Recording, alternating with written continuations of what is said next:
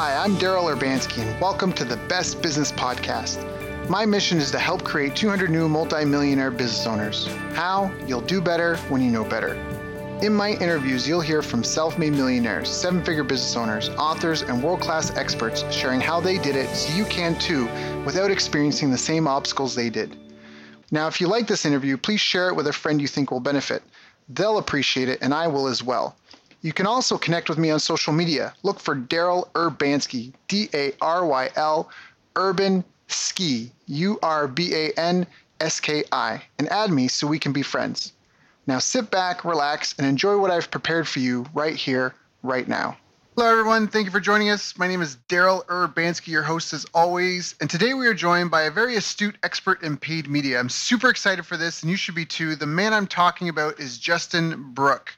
Justin is an author, blogger, and speaker. He's an online advertising expert and has been ever since he turned $60 into six figures with Google AdWords back in 2007. That was it was that early experience with Google that changed his life and turned him into a self-proclaimed traffic geek with very few people very few people study web traffic strategies as deeply as Justin does. Today his company IMScalable has generated billions of ad impressions and sold millions of dollars worth of products for their clients. Clients such as Snuggie, Trump University, Agora, Empower Network, Marine D3, Russell Brunson, Stansberry Research, Rich Schefren Kent Clothes, and is it Kent Clothes? Kent Clothes. And many Kent more. Clothier. Oh, Clothier. Sorry, typo Yeah, on my end. no worries. I asked him to join us today and share some insights on how to make paid media, the paid media game work for us and what to do when things go wrong. So Justin, thank you so much for joining us. It's an honor and a pleasure to have you on the show. How you doing, my friend? I'm good, man. Thanks for having me on.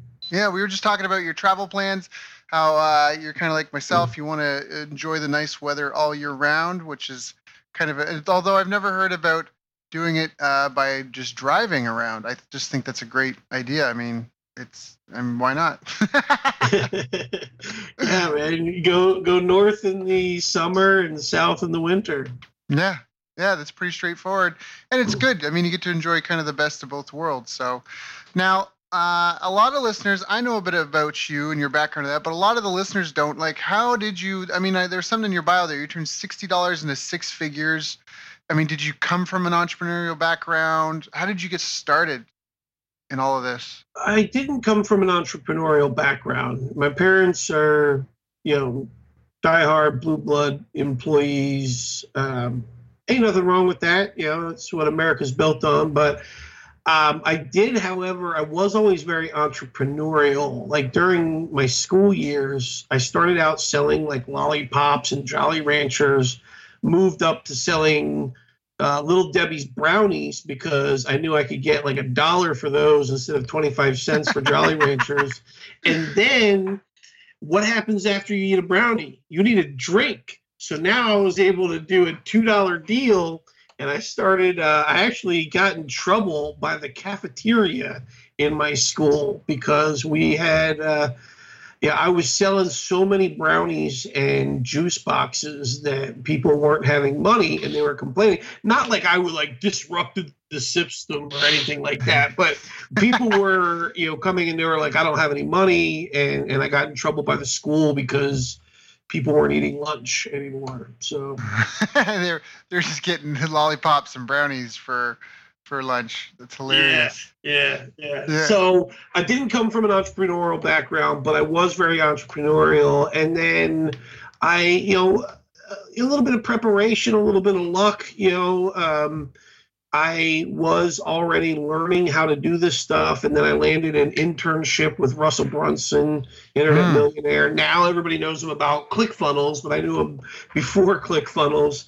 Mhm. And my my job as an intern was to write review articles on this quarter million dollar library of courses and DVDs and books that he had. So I got the uh, education of a lifetime.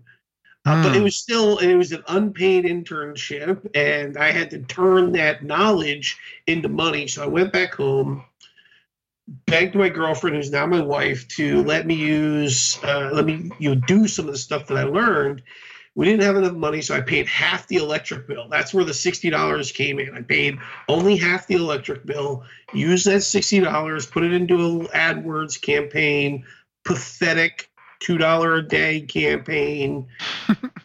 and, uh, you know, I doubled my money 11 months in a row. Do the math, that's six figure business. And uh, paid my electric bill back.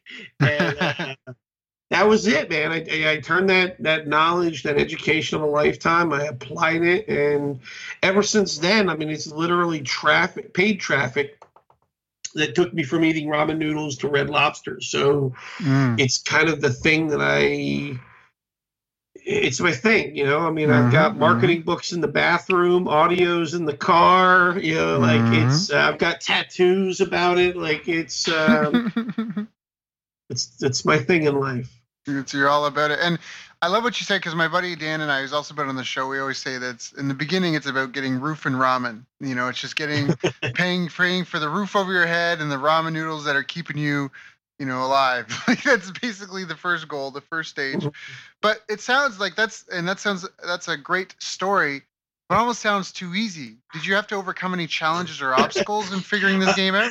My my greatest fear is that I'm going to be in a, at a public event one day and some like new young punk is going to say to me well it's easy for you you got successful fast or you right. know like you you got successful overnight man uh you know there was some luck it's not even luck because in order to get that in- internship there was a lot of other people that applied for it but what mm-hmm. i ended up learning is everyone else everyone else that applied for that internship wasn't willing to move out to idaho for the 30 days and and do an in-house internship with Russell. And so because I was willing to do that, that's why I got the internship. It's not like it's just mm. like I was just sitting around one day and Russell Brunson called and was like, "Hey, you want to come learn?" Um, right. And then same thing with the whole, you know, I, I've been doing this 12 years. I put, you know, I got over 300 books on my bookcase. I've probably read at least 150 of them. Mm-hmm. Yeah, I'm the same. I'm the same way. The book you don't own, you can't read, and the book you don't read can't help you. So you just end up buying a lot of books. Yeah. But, so I mean, yeah, I put a lot of work into it. Well, over 12 years, what have been some of the biggest challenges that you had to figure out or overcome? Uh, you know, everybody thinks it's um, everybody thinks it's some ad network or some like secret setting in the ad network that's going to finally unlock success for them. But um, like everything else in life, it, it, I've learned in tennis. I'm now learning how to do. I don't do tennis, but I'm, I'm talking about like in everything in life. There's always the mindset. And it's been the mindset that has set me apart from other people it's the rules you create, the systems you create. It's not about the skills. I can teach anybody, literally within an hour, I can teach anybody how to create a Facebook ad or a Google ad or a native ad or a Twitter ad or whatever ad. You know, it's it's very easy to learn how to create an ad. Anybody can do it, and anybody with a PayPal account or a credit card can pay for traffic. But what makes the traffic work is being able to detach your emotions from the money that you put into there mm-hmm. because you you just like in poker when you push that money into the pot you got to be able to stay emotionless about it otherwise you're going to get eaten up by all the other players and and so when you put your $500 or your $1000 into the ad machine you got to be able to be unemotional about it so that you can split test because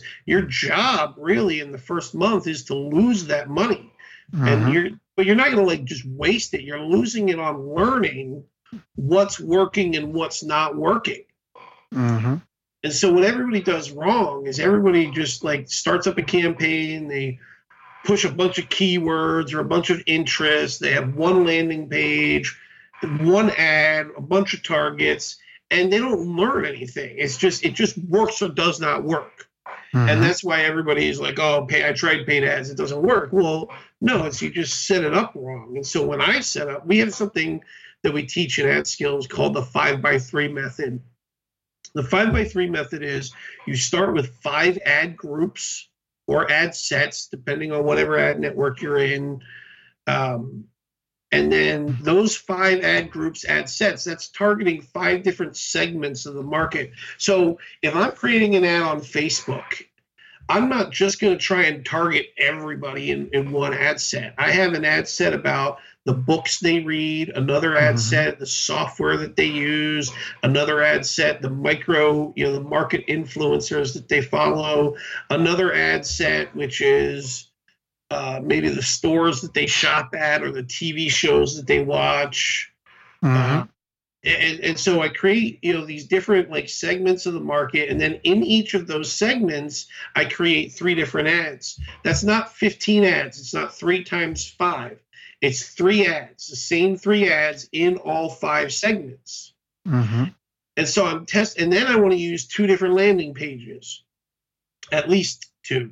And so when I put my $500 in, 100 goes on each of the ad sets, and now I'm learning, you know, which of the three ads is working, which of the five ad sets is working, which of the of the two landing pages is working.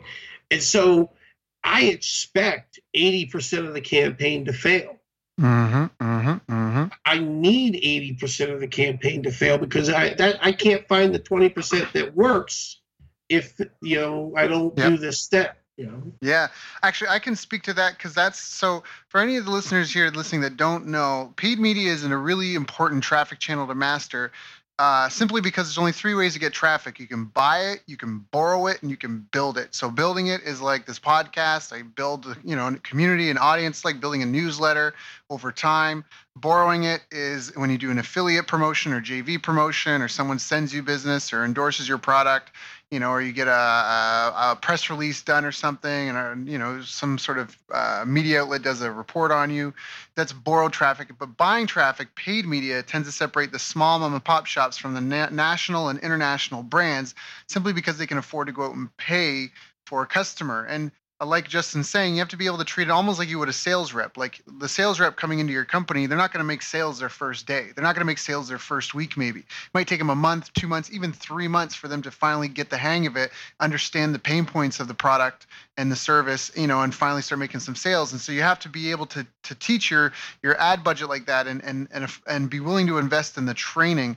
And my own story, Justin, before I got into what I'm doing now, I used to have a martial arts school, and what you mentioned is almost exactly what I did. I did uh, an ad campaign on Facebook way back in the day, and uh, I had five different targets, and I had eleven different interests, and I was mm-hmm. targeting them right. And so it was like because it was a martial arts school, I was teaching. Uh, I did I trained with Rickson Gracie, so I was doing Gracie Brazilian Jiu Jitsu, kind of MMA. That's what I figured out everybody wanted. Everybody wanted MMA, even though what I had was Gracie Jiu Jitsu. So we got an octagon and all that. But what the you know I had like lose weight, get in shape, you know, uh, compete and win uh, what did I have? Learn self defense. Like I had all these different things, and, and then I had the different targets. I had university students, I had uh, fire rescue personnel, I had working professionals. You know, I had these different categories, and what worked like gangbusters was free fighter fitness and skill assessment to university males. That was mm. like printing money, and it worked 1100% better than the number two runner up. So if I had only done, like you mentioned, like one or two things, do you know what I mean? Like I it would have been a total yeah. flop. It was because I did that. Another similar story to that. Uh, way early in my career, I used to teach people how to buy and sell websites for profit, kind of like digital real estate. And for a long time, my ads would say, learn how to make more money with your flips because there was already people that were doing this but mm-hmm. most people were making like $500 i was flipping websites for 15000 25000 Mm. And then one day I tried a new ad and I and it was like learn you know learn how to flip a website in a weekend. And all of a sudden that thing had the biggest click through rate and the highest conversions. And so where I thought people, you know, the trigger was learn how to go from 500 dollar flips to fifteen thousand dollar flips. The real trigger was learn how to flip a website quickly. And so mm. it wasn't necessarily that they wanted to learn. In fact, I after surveying them, they felt like $15,000 flips would be too hard. And what mm-hmm. they really wanted to do is be able to do $500 flips over and over and over and over again quickly. Mm. And so, yeah, you know, if you don't do this testing, if you don't create multiple ads and ad sets, you don't learn these insights. You don't get those big wins. So let's talk about that for a minute. Some like target market research. If you have a new client or new campaign or even an existing business, how do you, you know, what do you recommend for identifying the target market? Are you a big fan of surveys? Do you do any like using audience insights? Is there a couple steps that you use to try to help narrow it down? Yeah, I, I every single campaign I start off like I'm a complete idiot. You know, mm-hmm. I I don't I don't want to bring my own prejudices or judgments or you know like any like guesses or assumptions. I don't want to bring that into the market into the right. new project. So I always start off by just I just go to Google and I'll just start typing in like the main keywords. So like if it's tennis, I'm going to type in tennis and then down at the bottom it's going to start giving me some like some modifiers to tennis, yep. you know, tennis courses, tennis classes, tennis equipment, you know. And then so I start getting kind of a, an idea of what is popular. And then there's some tools that you can use. And now all of these tools, they do what you could normally do by hand. They just do it faster and, you know, in, in um, in massive batches. So right. you don't need any of these tools. But the one that I recommend more than anything else is one called SEMrush. And I swear, I, I, mean, I've told the owners and the employees of this company that I would literally stop paying my electric bill before I stop paying for SEMrush. Like I would just go up to the library instead. because I, I could I could make my money back with SEMrush. So mm. I hmm. just I type in the the market into SEMrush and it starts showing me who the competitors are on the ads and also the SEO. Uh, but like it starts showing me who else is bidding on these keywords, and then it shows me their ads, it shows me their keywords, it shows me their landing pages. So it's like you're getting kind of the keys to the kingdom just mm-hmm. by typing in a couple of searches. And then from there, to, I want to be able to rank the competitors because you don't know who's the top dog, who's you know the chumps until mm-hmm. uh, you actually. So then I use another tool called SimilarWeb and SimilarWeb is eventually going to hear one of my podcasts change their charging model, but for the most part, all you, when you're doing the research, all you really need is the top ten results. You're really not, you know, unless you're like digging deep into a market. Um, but and so because you only really need the top ten results, you don't really need to pay because they give you the top 10 results for free. You have to pay when you want to go deeper. And so eventually they're going to catch on to that and start charging for the top 10 instead. But um, so SimilarWeb absolutely pay for, or no, I'm sorry, SEMrush definitely pay for. SimilarWeb, you can you can get by with the free version of that. But what that does is it's kind of like having Google Analytics Uh, for all your competitors. It's like being able to see their right. analytics. And so now I'm able to start seeing who has the most traffic out of all these people. And, and so now I start creating a spreadsheet showing me, okay, this guy's number one, this guy's number two, this guy's number three. Here's their ads, here's their keywords, here's their landing page.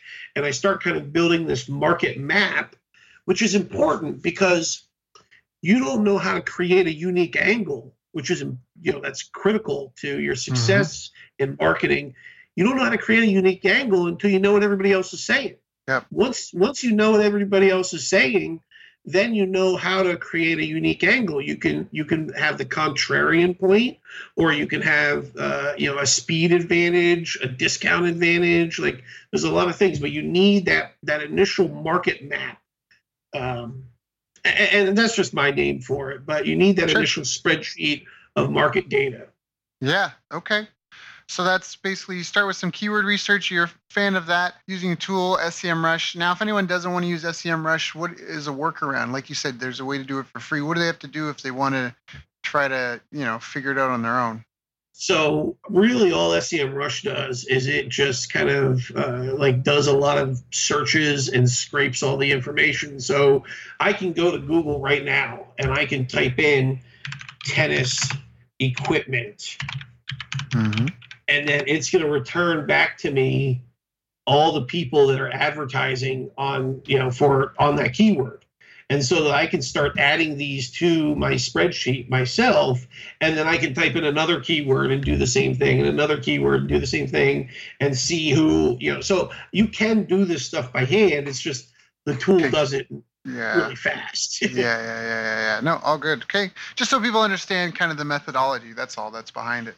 So okay, so now you've done your research, you kind of understand who the competitors are and who's making money and not making money and what what the money what I think was really valuable about this is you understand the money keywords because I know a lot of people that are either in the SEO or whatever and they want to like, you know, they want to go after 100 or 200 or 300 keywords because they think that vol that's where they're going to get the volume and the sales from, but and correct me if I'm wrong, but don't the sales typically come from just like a handful of kind of ad groups? A hand you know what i mean? Like not it's yeah. not you're not making money on 200 keywords for one business.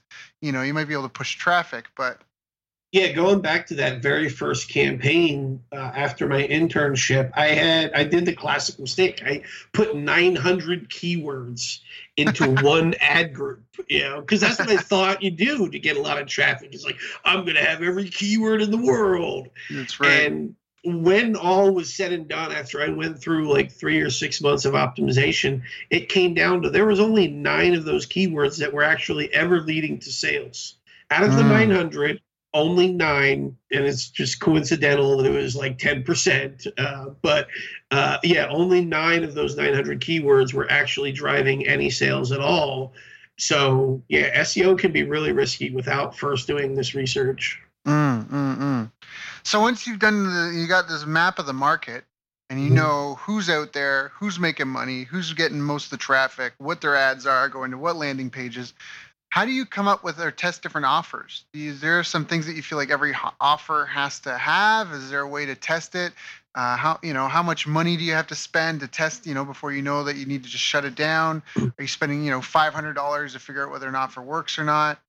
So for me, the next step is so you have the market map and then you have the five by three method, but you it, it, if you already have a product, then you kind of already know what you're going to be advertising. If you don't have the product yet, um, what I would suggest people do is put up just like a squeeze page or even just an article. Mm-hmm. And if you can get people to opt in for an idea, then you can probably get them to pay for the idea. But if you can't even get them to offer up a free email address, then you, they're never going to actually pay for this thing. So, like if I'm launching a new product, I, I do courses and I, do, I sell information. That's just what I've been doing for years. But kind of the same process works for every other business. I've been doing the same thing for every client for 12 years and so for me, I would just write the first chapter of a book, mm-hmm. and, and I, or even just create the first module of a course, and then I would put that up on a squeeze page and see if I could get people to opt in. Mm-hmm. And then if I can get people to opt in, then I'm gonna write a sales page for it. I'm not going to create the whole thing first. I'm going to write a sales page, sales page for it. Then I'm going to advertise that sales page. If I get any sales, then I'm going to go ahead and quickly create the product. So mm-hmm.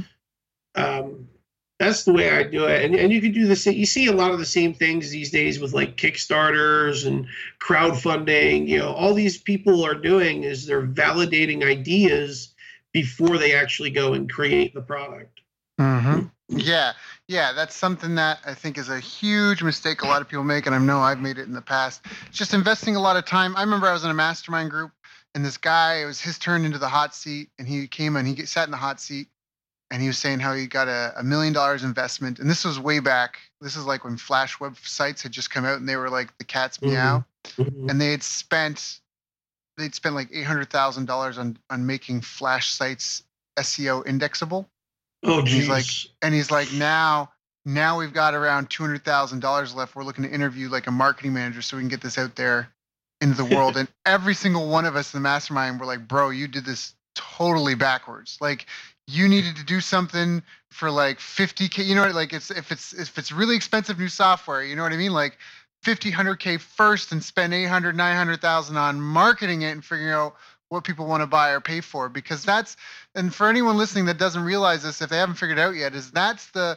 i mean people always argue you, you need a world class product. You do need to deliver quality in your products and services. Otherwise, you're shooting yourself in the foot and there's no longevity in what you're doing. And you're not really pushing the world forward in any way, shape, or form, right? You're more like a parasite versus helping further humanity in some way, you know, right. helping people overcome a problem. That's a given that put us aside, the next thing is being able to establish a steady lead flow and consistent sales. You have to be able to maintain that if you want to have an actual business. Otherwise, you don't really have a business, you have a hobby. So that's where, like what Justin's describing, is he's making sure that his marketing and sales systems are up and running and producing. That way, it justifies hiring the team to serve the people right? To build the course, to do all that stuff, it merits that as opposed to cackling like a madman alone in his apartment or house or wherever he's living, RV, you know, about how amazing this thing's going to be and toiling away for a year, two, three, four years, and then be like, ta da, to present it to the world and not having anyone there who benefits from because it's not about you it's about the people you're to serve and that's a major mistake i've mistake made and i know lots of other people that have made and people who mm-hmm. continue to make it when they start is they go into business for themselves and they're trying to make their dream business for them. It's like building your dream house for you but you're not paying the bills. You're not the one that's going to yeah. live there. You're not like there's a massive difference between selling what you want to sell and selling what the market wants to buy. Yes. Yep. Yep. So now do you have any tips for how to build a sales page off the how research or anything? um, it's not a yeah, copywriting I, course, but yeah. So I've got kind of my own way. Um, there's a lot of. I, I, think one of the go-tos that most people use is if you just Google like uh, 12-step sales yeah. letter, David yeah. Frey. you know, that's kind of the, the default, but and, and it's very good. I've got kind of my own thing. Um, there's like all these other abbreviations, AIDA, and but for me, it's um, it's REM, and it's just kind of my own system and works really well for me. It's worked for some of my customers, students, whatever you want to call them. Um, and REM stands for relate, educate, and motivate. So the first thing you have to do when somebody hits your page is you got to relate to them if that if the if the design doesn't look like what they would expect if the headline doesn't you know relate to their problems if it's not you know like the first thing you got to do when they hit that page is you got to relate to them mm-hmm. and then you know my sales style is i just don't really like being super salesy and hypey and you know so instead what i do is i just educate you know just give a give and give and give. And what ends up happening is two things. One, you kind of trigger the law of reciprocity because they're just in love with the value that you've just given them. Mm-hmm. And then mm-hmm. the other thing is, is you just educated them so much that now they're overwhelmed and they just want you to do it for them. so uh, and, and, then the motivate is you have to give them a reason why they need to buy today because if, if it's if there's not a strong reason to buy right now, then what they're going to do is they're going to think about it. Mm-hmm. And, mm-hmm. and if they're going to think about it, it's never going to happen because the kids are crying and dinner's got to be made and there's a movie tomorrow night and and you're gone. You know, you, you're you only exist in the prospect's mind for like the next 30 seconds. After that, I promise you, they are not still thinking about, man, you know, was let me just ponder over whether or not I want to buy that product I was looking at. No, mm-hmm. you're gone out of their life. So it's relate, educate, and motivate for me. Mm-hmm, mm-hmm. Now, do you want to uh, say anything about your experience? Like, are sales letters dead? Is it all about webinars, teleseminars? You know, like, do you have to have video? Does it is there such thing as too long, too short when it comes to paid ads? Like, what's your experience been? you know, it, it's kind of like. I'm not trying to make enemies for you. I'm just trying. No, no, no, no. It, it, it's kind of like in the old days, people wore fitting pants, and mm-hmm. then you know my generation came around and we had baggy pants. Right. And now my son is wearing tight pants. Mm-hmm. You know, and, and and the same thing kind of happens in the marketing circles. It's like sales pages were popular and then it went to video and webinar And now, because video, like literally just days ago, Google made an update to their browser where it by default shuts down autoplay VSLs. Like, right. You know, like you don't even get a chance. This isn't something that they're installing. This isn't, you know, uh, a compliance issue. Like the browser just will not play an autoplay VSL. Yeah, that's something I had last night. I was going through. I don't know if you know Glenn Livingston, but he mm-hmm. he sent me some stuff, and I was trying to check it out, and uh, his videos weren't playing. I had to go in and mess around with the Google Chrome settings. I'm like, why isn't it just playing the damn video? I, I have Flash. Yeah, and so we're kind of coming back to the written sales pages and advertorials, uh, and, and so the, tactically it doesn't it doesn't really matter whether it's a video and then the other thing that's really popular right now is video ads on youtube and facebook ads so that's different than autoplay videos and whatever um, mm-hmm. so it, it to, to me you know the medium doesn't really matter as much as if you're relating to the person they don't care if it's a webinar if it's a video if it's a whatever an email a sales page if it's if it's relating to them then they're paying attention and mm. if hmm. it's educating them on something that is relative, then they're going to keep paying attention, and then you motivate. And so I don't care what you're, whether you're making a YouTube ad or a VSL or a webinar or a sales page. I mean, I kind of prefer written.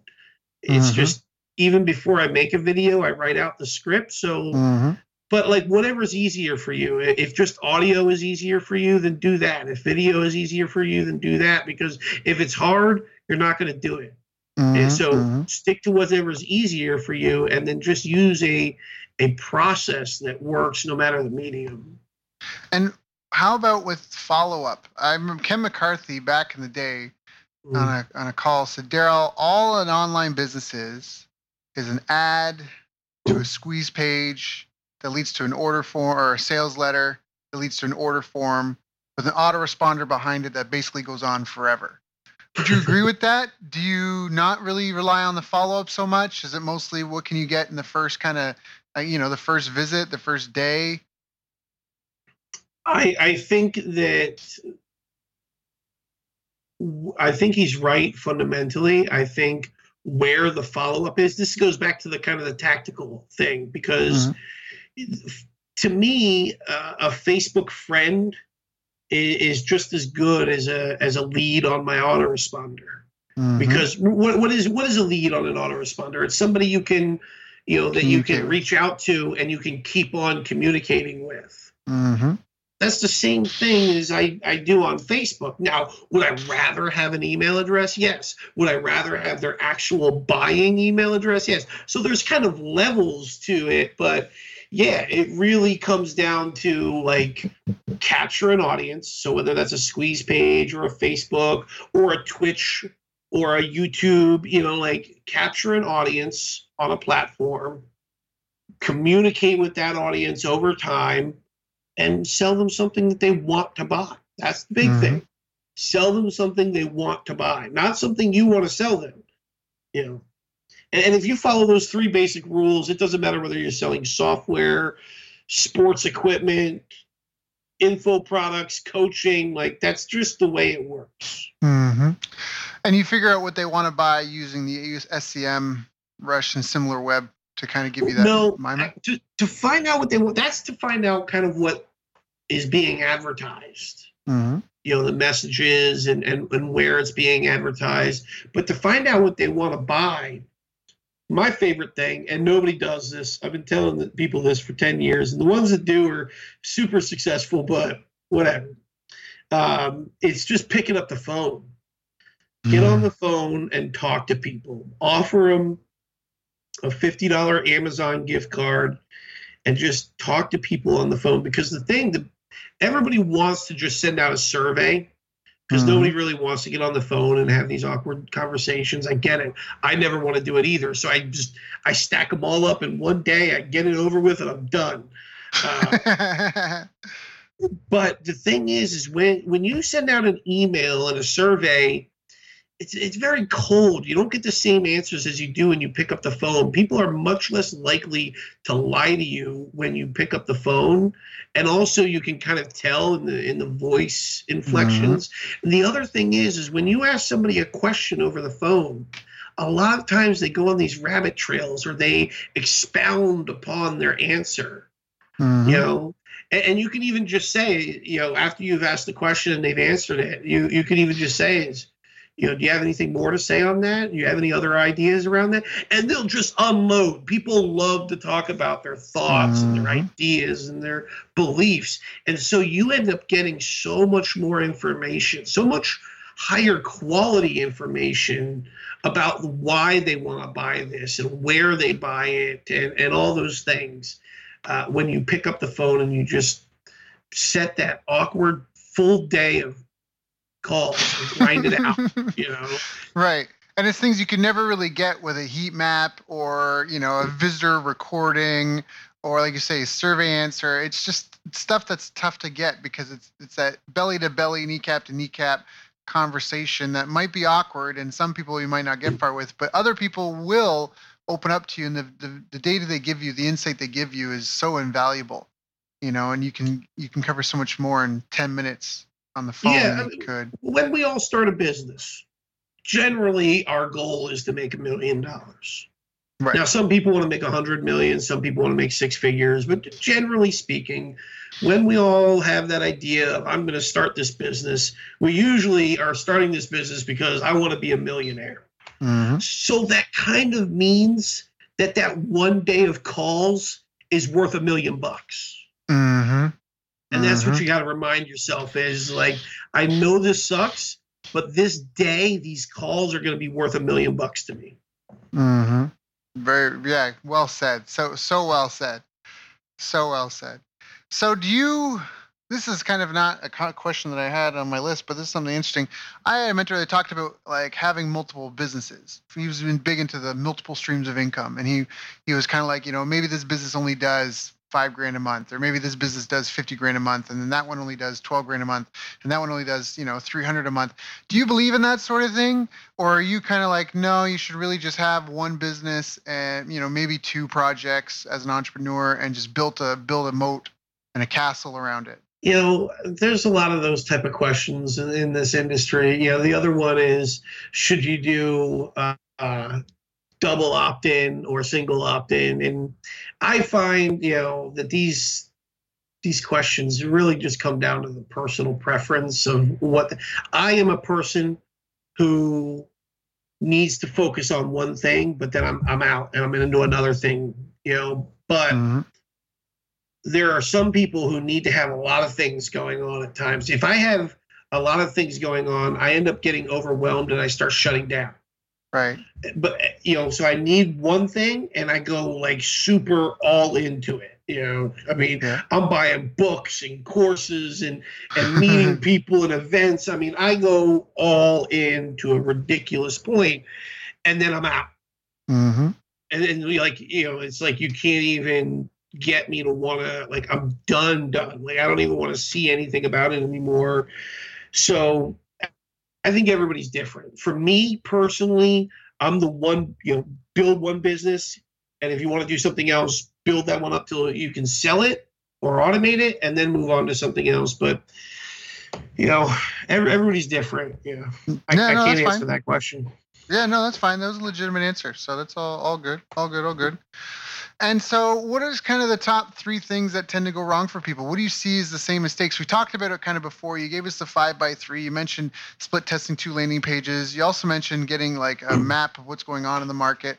Are those really like to clearly articulate what are the top three mistakes you see a lot of your clients and a lot of entrepreneurs that reach out to you? What are the things that you see them, the mistakes you see them making? Three biggest mistakes. You know, the first one we talked about already. They just they treat it like a lottery. And it's like, oh, I'm going to put all these keywords in here and one ad and one page, and and I'm just and that's kind of like putting your money into a slot machine.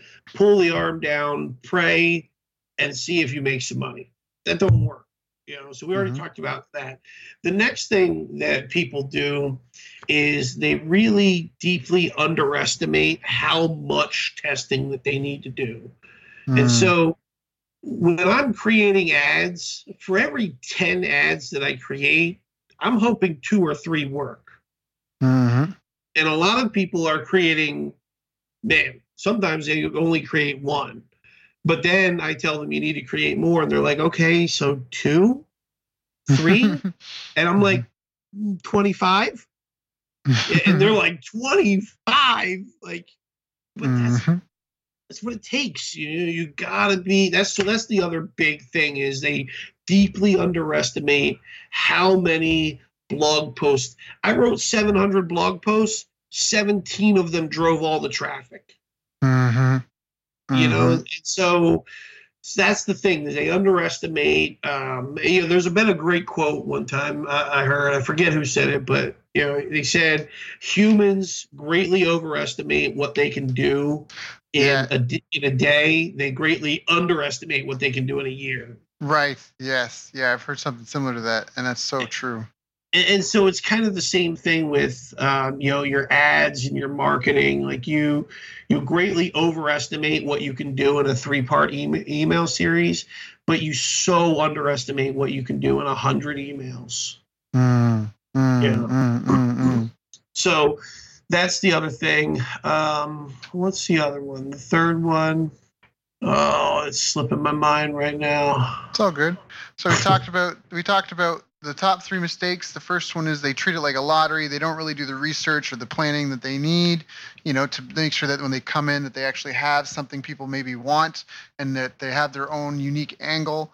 And then you talked about how they underestimate how much testing they need to do, how it might take 10 ads to get one or two that even just have some sort of, you know, semblance of life. And then on top of that, you know, you got to try more and it and then from your five by three, it sounds like they need to have five different targets and three different ads and the same ads for all three different targets to figure out which, you know, what part of the matrix is going to click.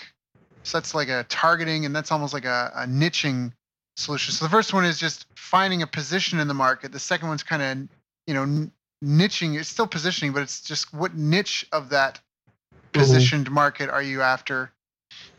What do you think the I remember the third one. What is it? So the third one for me is uh, people. They think people care about the product. It's Mm. kind of cold because when I, I don't mean like nobody cares about you, like your mom cares about you, your brother and your sister care about you, and but like when it comes to sales and marketing, nobody cares about you. There's not a single person that's waking up this morning and they're thinking, man, I really hope I find a good tennis racket today. Or like, I really want to just go buy a, a high ticket coach today. Or, you know, right. what they're waking up and thinking about is is their problems. That's Right. all they're thinking about all day long is their problems and the problems that those problems are creating them and the cost that they're incurring and and so you got to remember that it's never about your product it's never about you it's always always about them and Mm. and and that be, that becomes really easy in the beginning to follow because in the beginning we're not like experts and you know doing podcasts and speaking and, and, and like but Yeah. like when you start getting a, a, a level of success all of a sudden you kind of forget that it's about them Them. And- yeah. yeah, and you start thinking it's about you, and next thing you know, you're taking pictures and you got a suit on, and you know, and your ads always have your face in them, and but then like you get to another level and you realize, oh yeah, that's right, it's not about me, it's about them, and so mm-hmm. that's something you really got to force yourself to to remind yourself about all the way through all the levels of success you have. Doesn't matter That's- how successful you get, it's still about them. Yeah, that's a really good point. Nothing feels like success. People think that they're so good that they just know, like I've developed this intuition and instinct. But if that were the case, you know, a lot of these Fortune 500, Fortune, uh, these Fortune 500, Fortune 1000 companies would still be there 50 years later. You know, Mhm. so that ignorance is a is real. So, Right. um, so do you feel that there's like a habit? You mentioned having rules and systems. Are there habits or rituals that you have that you see some of the best marketers or best business people uh I say have, but they make or create for themselves or the habits that they keep? Yeah, so me and my buddies who we spend you know a lot of money on, on ads. Like the thing that I find in common with me and my friends is we always go into it expecting our campaign's going to fail. Mm-hmm. Like the biggest difference between my group of friends and the new guys is the new guys they have this like twinkle in their eye when they're creating an ad campaign. yeah. They're like, oh, this is gonna be the one. And me and my buddies were like, man, I hope I don't completely poo the bed on this right. one. You know, yeah. Right. And so it's it's that kind of attitude going into it, and then the attitude of just always testing, always testing. You know, you're never done. You know, there's always mm-hmm. another sales page you need to write. There's always another ad that can get a little bit better CTR. And so, like, just I go into it expecting I'm going to fail and that I need to create a lot of ads to test, and and that that's just what I'm going to do every day. Right. It's never right. going to be done. Mm, mm, mm, mm, so you mentioned you creating a lot of ads. You said that a few different times. How often do you split test the sales page? Um, the s- sales page. So I normally do advertorials. Okay. Because it helps me let the sales page last longer. And so I will split test a lot of ads, a lot of advertorials. So my ads, I drive them to a piece of content. Mm-hmm. Um, and, and, so that content, it could be a blog post, it could be a video, it could be a podcast, whatever. But that allows me to have you know multiple angles and to refresh them because it's very easy to write another blog post or to create another three minute video. It's not always that easy to you know come up with another 30 minute VSL or another you know 60 minute webinar or whatever. Um, so I split test a lot more of those than the actual sales page. I don't do a whole lot of split testing of my sales page. I mean, in the in the beginning, I do a lot of uh, quantitative and qualitative analysis. So quantitative is like Google Analytics. You know, what's mm-hmm. how long are they staying on the page? How far down are they scrolling? You know, what's my conversion rate? And then qualitative is you know like having little surveys on the page or having uh, software in the background that's recording what somebody's doing while they're on the page. So it's telling you the why while you're also getting the what. And so i do a lot of that but i don't really believe in in a lot of split testing on the sales page because uh, it, it's either the offer works or it doesn't work. Mm-hmm. and then where I find that a lot of split testing that needs to happen is at the ad level and the landing page level, because by the time they get through the ad and the landing page, they want the thing on the next page. Mm. Mm-hmm.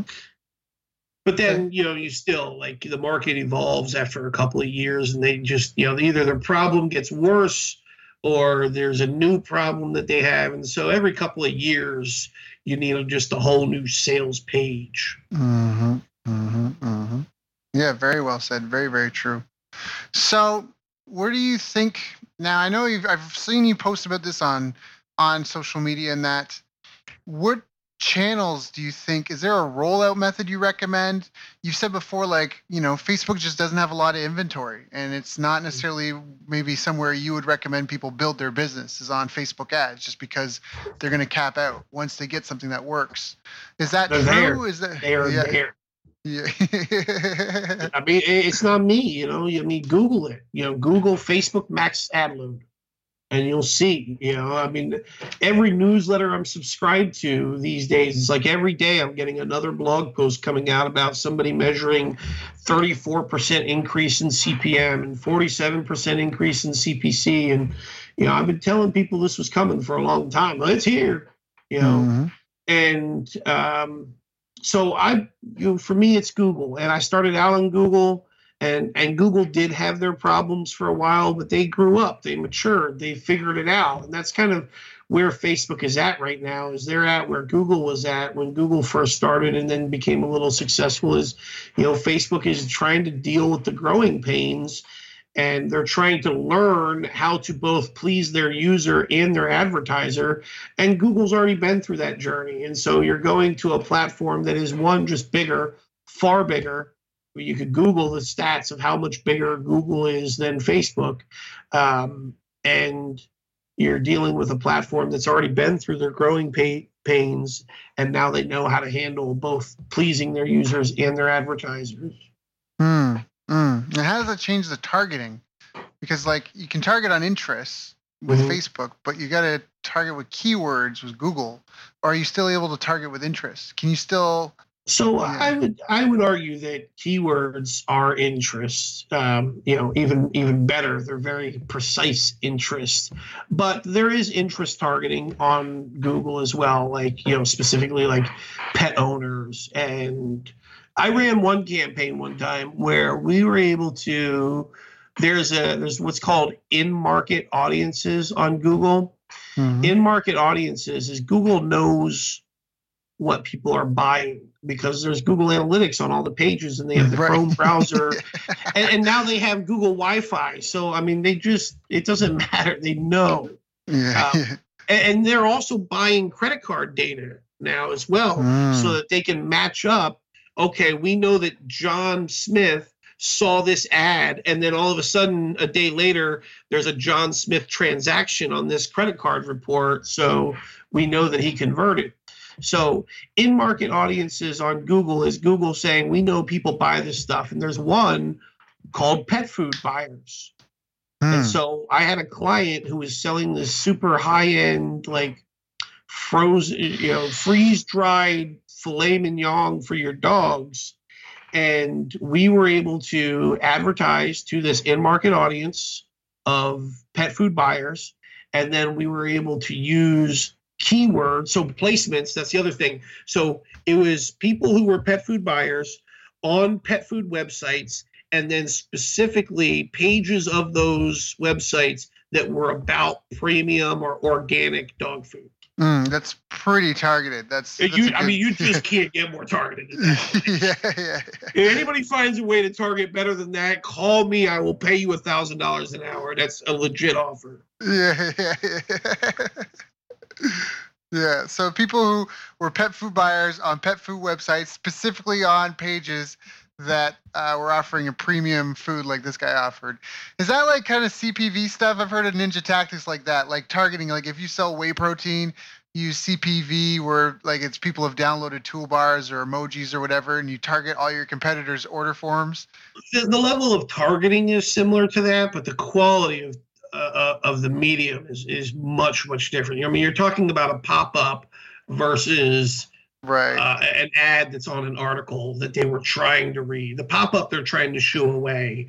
The article that they were trying to read, they're not trying to shoo that thing away. Yeah, yeah, yeah. Fair enough. Fair enough. Fair enough. So okay. So now, what do you feel is kind of the future trends of this industry? Are we all going to get replaced by AI bots? Is you know, is that like where do you think this is going is there a career in this are things gonna how do you think things are gonna evolve and change i mean they change so fast online i'll tell you i mean what i'm doing right now is what i think people should be doing you know i've dedicated this year to trying to learn how all the bots work and not just like ManyChat messenger bots all the bots all the bots not only am i just trying to learn how to use all the different bots i'm also trying to teach myself how to code and, mm-hmm. so that I can make my own bots. And, and, the thing is, is the future is going the, the marketer of the future is going to be running the bots. There still need to be someone who is telling the bot what to do. Mm-hmm. It's it's a long time. All the things that tell you that there's AI in them, it's not actually AI. That's just a buzzword. It's it's actually something called machine learning, in which is basically the robot bumps into the wall 2,000 times and realizes, oh, there's a wall there. Let me stop doing that. Right. You know, and and then and then changes its position a little bit until it finally makes its way through the maze. You know, that's what machine learning is, and so it's a very um, crude brute force method of of AI. It's the you know precursor to AI. But anyways, because AI is actually a long ways away, um, there's still going to need to be a human telling these machines what to do and so that's where marketers need to go is mm. there will be you, you're not going to need to create ads like right now there's already google smart display campaigns where all you do is you load up a bunch of images a bunch of headlines you tell google these are the age group that i want to convert and you know this is the page I want you to advertise. This is the page if they land on it that they that's a conversion. So you just give Google all this information, and then Google uses the full power of its million billions of dollars spent yep. in algorithms and machine learning, and they're testing. Not only are they testing headlines and image uh, combinations, but they're testing hours of the day that are best, and mm-hmm. you know segments of the people. Uh, neighborhoods you know this neighborhood versus that neighborhood and this you know if it's raining versus it's sunshine out like they're testing everything and so that's where we're coming to is it's no longer going to be us creating a bunch of ads and us doing all the split testing the bots will do that for us but we still have to tell the bot what material to use in uh-huh. that and uh-huh. that's where people need to be thinking that's where the puck is going mm. Mm, mm, mm, mm. Yeah, that's very insightful. Uh, it's definitely good to be ready and prepared for the future because it's it's not going to stay still. The world doesn't stay still. It definitely keeps changing, and you can either you know what is it? There's three types of people: those who make things happen, those who watch things happen, and those who wonder what just happened. You know. Right. And, and, yeah, and so the thing is, is uh, some people always wonder like how far away is that? Like it's here today. Right mm. now, the big companies are using. Right now, it's at the enterprise level and so you may not have heard about it yet because it's at the enterprise level, but it's already here. This isn't something like somebody needs to go and invent one day. Like it's here right now. It's in beta programs. So like like you know tomorrow, you know, six months from now, this stuff mm-hmm. will, you know be mainstream. Mm-hmm, mm-hmm, mm-hmm. So that's something that, especially anyone that's in the ad field, if you're in the advertising field, if you're running paid ads or you're managing someone's Google account or Facebook account, that means that your number's kind of on the wall at some point, unless you kind of get into this game and start figuring that tech and just kind of keeping an eye on where that stuff is going. Is that accurate? Right. Yeah. There will be, you know, what the bots will enable you to do is it'll enable you to have more clients, mm-hmm. but uh, because the the client isn't going to want to use the bot. They they're they're not that good yet. Uh, right. Uh, it's a long time. You're talking about five, ten years before you have bots that are good enough for just you know Joe Smith, regular business owner, to do his own marketing with.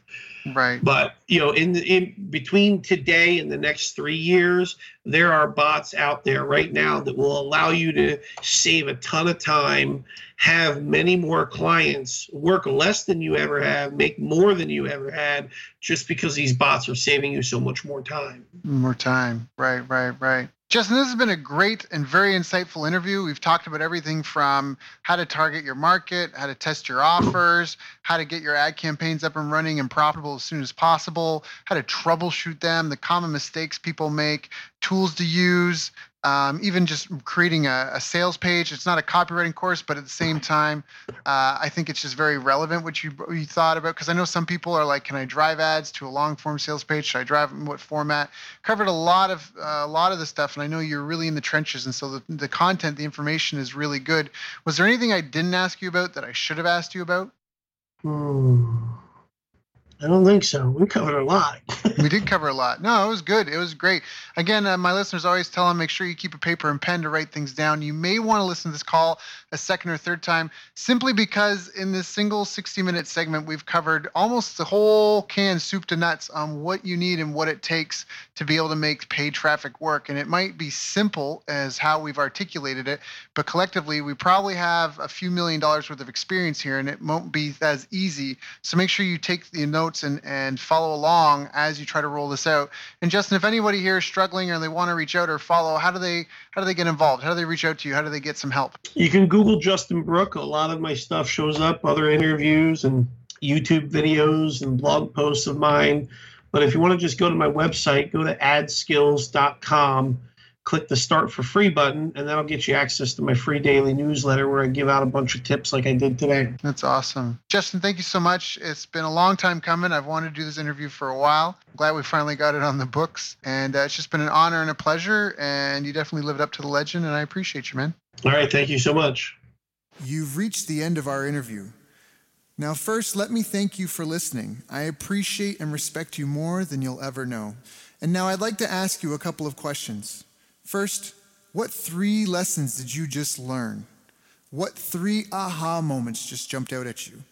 Second, what can you implement for yourself and your business in the next 24 hours? Third, what can you give to someone else to help you with or give to them to just do it for you? Whatever it is, remember taking action is the secret sauce to results. Now, if you think this interview would be helpful for a friend, please give them a link to it. It'll help them and it'll help me too. I'd also like to invite you to help me find out more about the challenges you're facing, your dreams, your goals, and how I can help you overcome what's holding you back. We both do better when we know better, and your success is my success. So please reach out and interact. You can visit our website, bestbusinesscoach.ca for Canada or California, where I'm from and where I'm living. You're welcome to also try out one of our paid programs. You can find us on YouTube, Facebook, and pretty much every other social media channel you can think of. You should also subscribe to the podcast, and if you're enjoying them, please leave us a nice review. It really helps. That's all for now. Once again, thank you. Take care of yourself and remember the world needs the best business you can build. And I believe in you.